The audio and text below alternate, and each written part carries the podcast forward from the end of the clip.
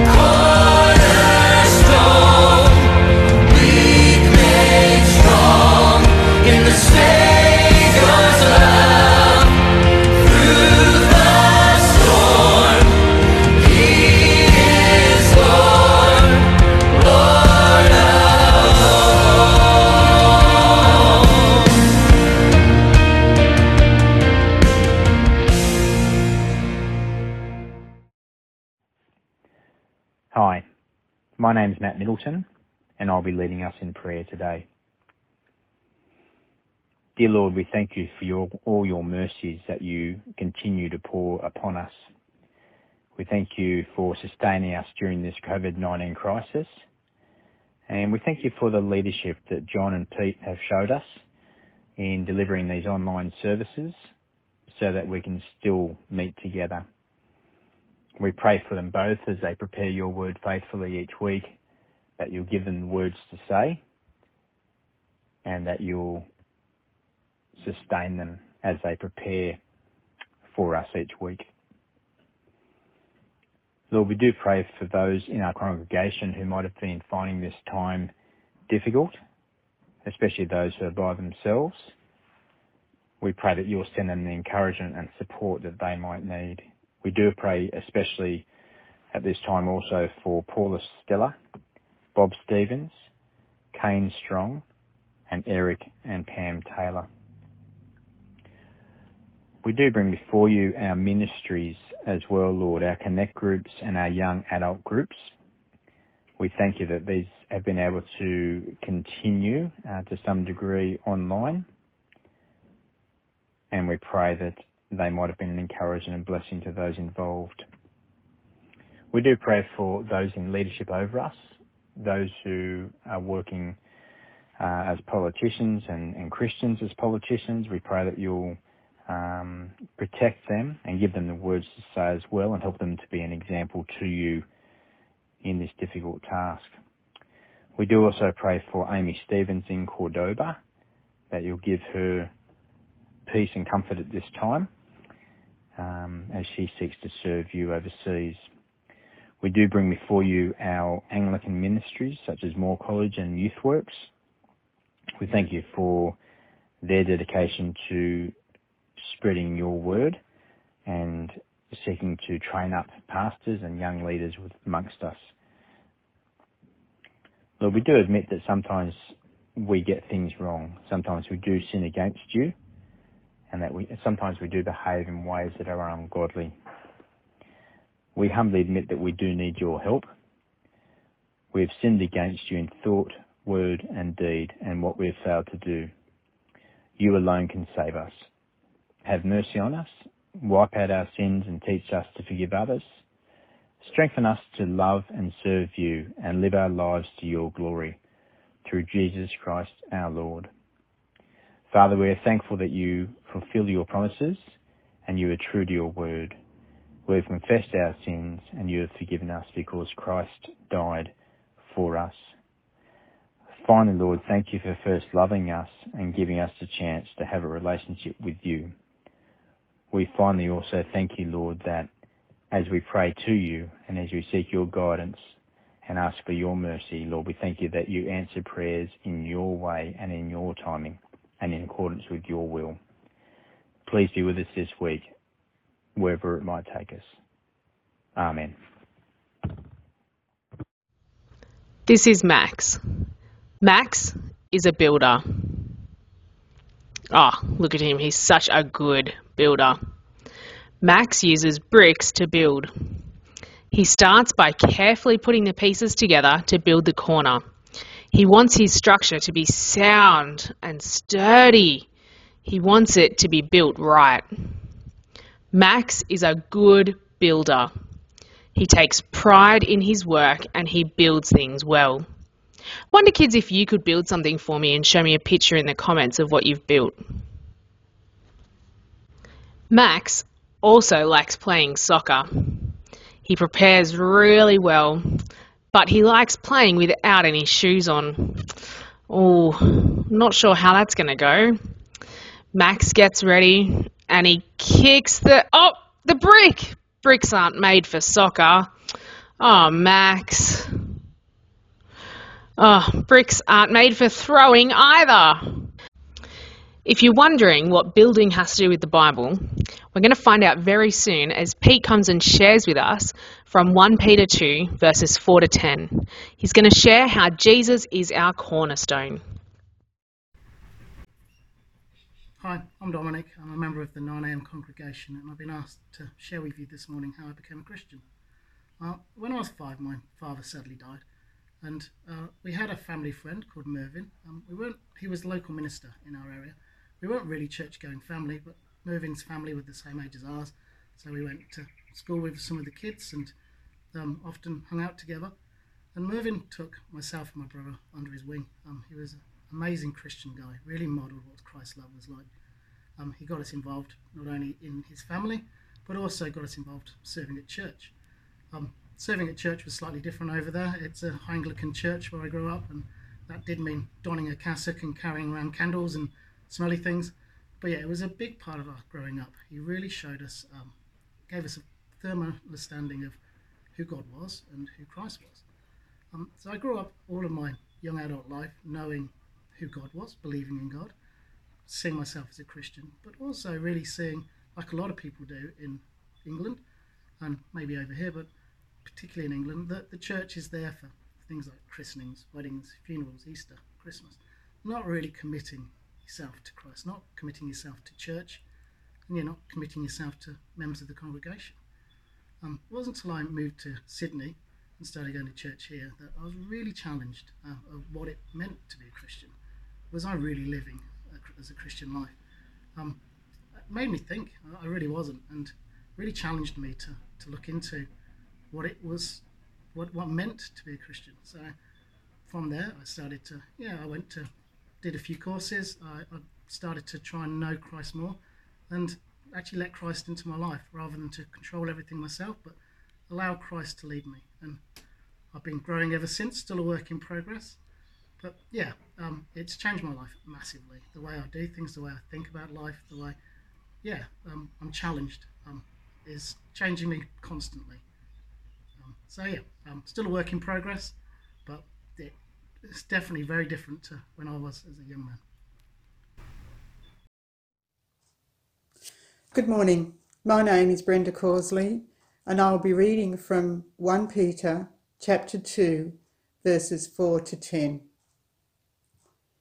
As you come to him, the living stone, rejected by men but chosen by God and precious to him, you also, like living stones, are being built into a spiritual house to be a holy priesthood, offering spiritual sacrifices acceptable to God through Jesus Christ. For in Scripture it says, See, I lay a stone in Zion, a chosen and precious cornerstone, and the one who trusts in him will never be put to shame. Now, to you who believe, this stone is precious, but to those who do not believe, the stone the builders rejected has become the capstone, and a stone that causes men to stumble, and a rock that makes them fall. They stumble because they disobey the message, which is also what they were destined for. But you are a chosen people, a royal priesthood, a holy nation, a people belonging to God, that you may declare the praises of him who called you out of darkness into his wonderful light. Once you were not a people, but now you are the people of God. Once you had not received mercy, but now you have received mercy. Hello, friends. I'm so glad you've joined us. We're now in our fourth week on this series on the little book of 1 Peter in the New Testament. And have you noticed that he likes putting the word living in front of things? A couple of weeks ago, he said we have a living hope. Why? Well, because our hope is based on Jesus, who is not dead, but has been raised to life again. Last week, he talked about the living and enduring Word of God. Now, to many people, this is just a book pretty big book and a pretty old book. So, what does he mean? Well, it's living because God is living and he inspired every word of it. And more than that, through his word, he brings spiritual birth and life to countless people around the globe. And then today, we come to what I think is the most striking combination. Uh, Peter puts the word living in front of stone. It sounds like an oxymoron, doesn't it? There's nothing very alive about this one. Livingstone. Now, if your surname's Livingstone, uh, I did my homework and looked into this. Uh, it's got absolutely no connection whatsoever. The surname Livingstone comes from a Scottish clan descended from a Saxon called Leven, who settled in an area called the Lothian Lowlands. And Lothian just to go a bit further, is Gaelic and it doesn't mean rock or stone or anything like that. It means something like waterway. Um, yeah, there's Leven, uh, and he was living in Lothian, but it's got nothing to do with the living stone here. Uh, today we're talking about this living stone in this Bible passage, and apart from mild curiosity, why bother with a detail like this? Well, it's because of this. Peter says that this living stone determines our eternal destiny. To put it bluntly, this living stone determines who's in and who's out of God's eternal kingdom. Nothing could be more important. See the contrast in verse 7. Now, to you who believe, this stone is precious, but to those who do not believe, the stone the builders rejected has become the cornerstone and a stone that causes people to stumble and a rock that makes them fall. Well, friends, let's ask God to help us understand His word now. Let's pray. Dear Father, as we come to your living and enduring word, please help me to explain it in a clear and helpful manner. And please open our minds to understand it, open our hearts to believe it, and give us the will to obey it for your glory, for our good, and for the growth of your kingdom. In Jesus' name, Amen. Uh, friends, as usual, just a reminder that there is a kids activity sheet uh, linked on this post. So if you need to, just pause now and uh, print that off uh, so the kids can follow along. But can I just say, I think it's great no matter what age we are, it's, it's really helpful to take notes because it helps us remember what we're learning and it helps us put it into practice. And at the end of the day, that's what it's all about. Let's uh, look right from the beginning. Verse 4 begins with these words as you come to him, the living stone. The living stone is a person. And by the end of verse 5, we know who it is the Lord Jesus Christ. As you come to him, the living stone, rejected by humans but chosen by God and precious to him, you also, like living stones, are being built into a spiritual house to be a holy priesthood offering spiritual sacrifices acceptable to God through Jesus Christ. This passage paints a wonderful picture of God being the master stonemason who chooses a stone, that's Jesus, that is precious to him. Even though others have rejected it, you know, picture the Pharisees, the crucifixion, the jeering crowds, and everyone since then, including us, who have ignored and, and rejected Jesus in our hearts. But God places this stone as the cornerstone of a new and magnificent building. And from the words he uses, it's like a heavenly temple where priests are serving. And did you notice who the priests are? Start of verse 5 you. The people he's writing to. Uh, and there's been a seismic shift in their hearts. Instead of being counted among the humans who have rejected him in verse 4, the you of verse 5 are people who have become like living stones. In other words, they've become like Jesus Christ and have been gathered by him and built into a spiritual house, a huge community of Christ like, Christ loving people. Instead of being gathered against him, they're now gathered by him and gathered for him. And, and what's their purpose? Well, Peter's metaphor changes a bit here. Uh, instead of being the building, they're now in the building. A holy priesthood offering spiritual sacrifices acceptable to God through Jesus Christ. Not sacrifices to make us acceptable to God, but sacrifices that are acceptable to God. How? Through Jesus Christ, because he paid for our sin by his death on the cross. Now, ultimately, this is a metaphor for heaven itself. God's people in God's place, enjoying God's loving rule. It begins in the hearts of believers the moment they're born again. Remember last week. And it grows and flourishes as we're shaped by God's living and enduring word until it reaches its fulfillment and fullness in God's presence in heaven itself for eternity. So, how does this seismic shift take place in our hearts? How can we be born again?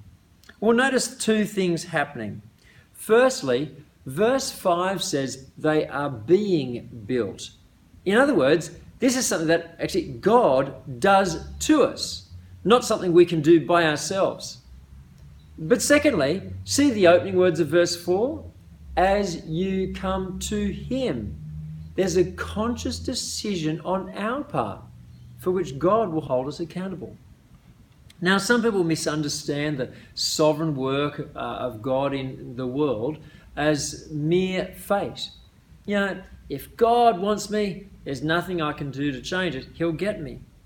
Or worse, if God wants me, He'll get me, and I'm not going to lift a finger to help Him. Or still worse, if God doesn't get me and I end up in hell, well, it's His fault for not choosing me. Now, it's not only a tragic misunderstanding of His sovereignty, but it's an appalling response to the great love He has shown us in Christ.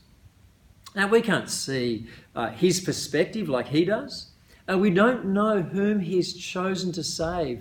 But having come to Him ourselves and received His forgiveness, and received His living presence in our hearts by His Holy Spirit, and received the gift of eternal life, we can say with confidence, He chose me.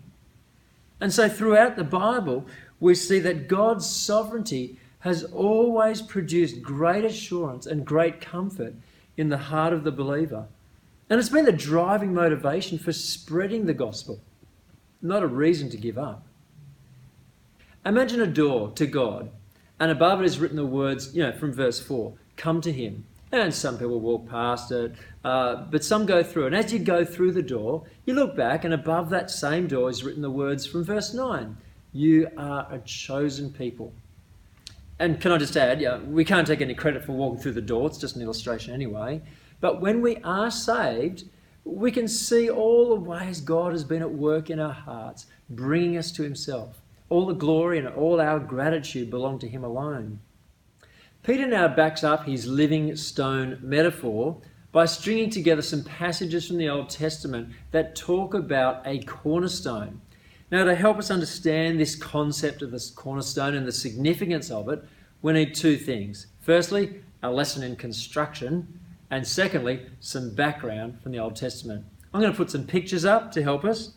The cornerstone is that big stone you see at the bottom corner of lots of old stone buildings.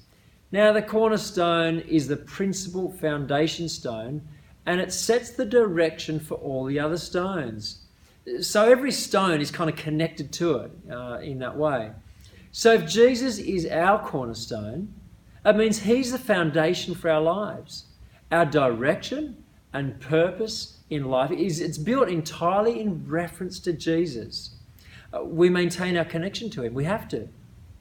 And it's a really helpful picture, isn't it? So, you know, we're just rocking along in life, then we come to a decision to make. What do we do? Well, connect to Him in prayer about the issue, see what He says about it in His Word, and then what decision, what direction is going to be in line with His will and matches His godly character. As for the Old Testament background, it's mostly done for us in verses 6 to 8. In these verses, uh, Peter pulls together three quotes from the Old Testament and applies them to Jesus. The first, verse 6, is from Isaiah chapter 28. It provides a glimmer of hope in the middle of a long description of God's judgment on his people because they've rejected him. This is what it says See, I lay a stone in Zion, a chosen and precious cornerstone, and the one who trusts in him will never be put to shame. Even in the darkness of human rebellion, God shines the light of hope to all who trust in him. And verse 7 explains that response a little bit more clearly. Now, to you who believe, this stone is precious. So the person who believes in Jesus now sees Jesus the way God sees him. See back in verse 4? Precious. Of course, Jesus is precious to us because he gave his life to make us acceptable to God. But verse 7 also introduces a stark contrast. There's another response on display. But to those who do not believe, and here comes our next Old Testament quote it's from uh, Psalm 118 the stone the builders rejected has become the cornerstone, and, and this is a third quote from Isaiah chapter 8, a stone that causes people to stumble and a rock that makes them fall. Some people just seem to cruise through life. They look like they've got it all together. They look like they know all about life. But here they're, they're described as builders. But they've turned their backs on Jesus. And by doing so, they've turned their back on the cornerstone of life. And because of that, they stumble in life and they fall in eternity. And the original context back in Isaiah chapter 8 should be a stern warning to those of us in the church community because it's addressed to God's people back there. They should have known the way of life, but they rejected the one in whom true life is found. Let us not repeat that fatal mistake. And verse 8 continues they stumble because they disobey the message, which is also what they were destined for. They knew the truth, they knew what was right, they had the opportunity to repent and put their trust in Jesus. But instead, they disobeyed the message and they reap the consequences. Again, this verse affirms both God's sovereignty and our human responsibility. Step through the door called disobedience or you know, rejecting Christ, and on the back of that same door, it says, destined to fall. How we respond to Christ, the cornerstone, determines whether we are part of God's spiritual building or not. Now, Peter doesn't linger too long here. Uh, he's writing to encourage those who do believe. Uh, and verse 9 is about as good as it gets. Uh, two big questions in life Who am I? What am I supposed to do? Identity and purpose. Well, verse 9 answers both those uh, questions in an astonishing way. You are a chosen people, a royal priesthood, a holy nation, God's special possession, that you may declare the praises of Him who called you out of darkness and into his wonderful light. Now, this is actually our memory verse for the series, so I'm going to help you remember it by adding some action. So, limber up the fingers. Ready? Here we go. And then I'm going to explain what each bit means. So, you are a chosen people. Grab your thumbs, got your fingerprint on it, represents you. You're a chosen people. You're a royal priesthood. Make a crown. Uh, you're a holy nation. Hold your hands out like you're serving the King. God's special possession, hands close to your heart, that you may declare the praises of Him, point to heaven, who called you out of darkness and into His wonderful light. Hold your hands out like you're giving gifts. Ready? That was our practice run. Let's put it all together. If you need a bit more practice, just take the podcast back and have a few runs through. Ready? Here we go. Together.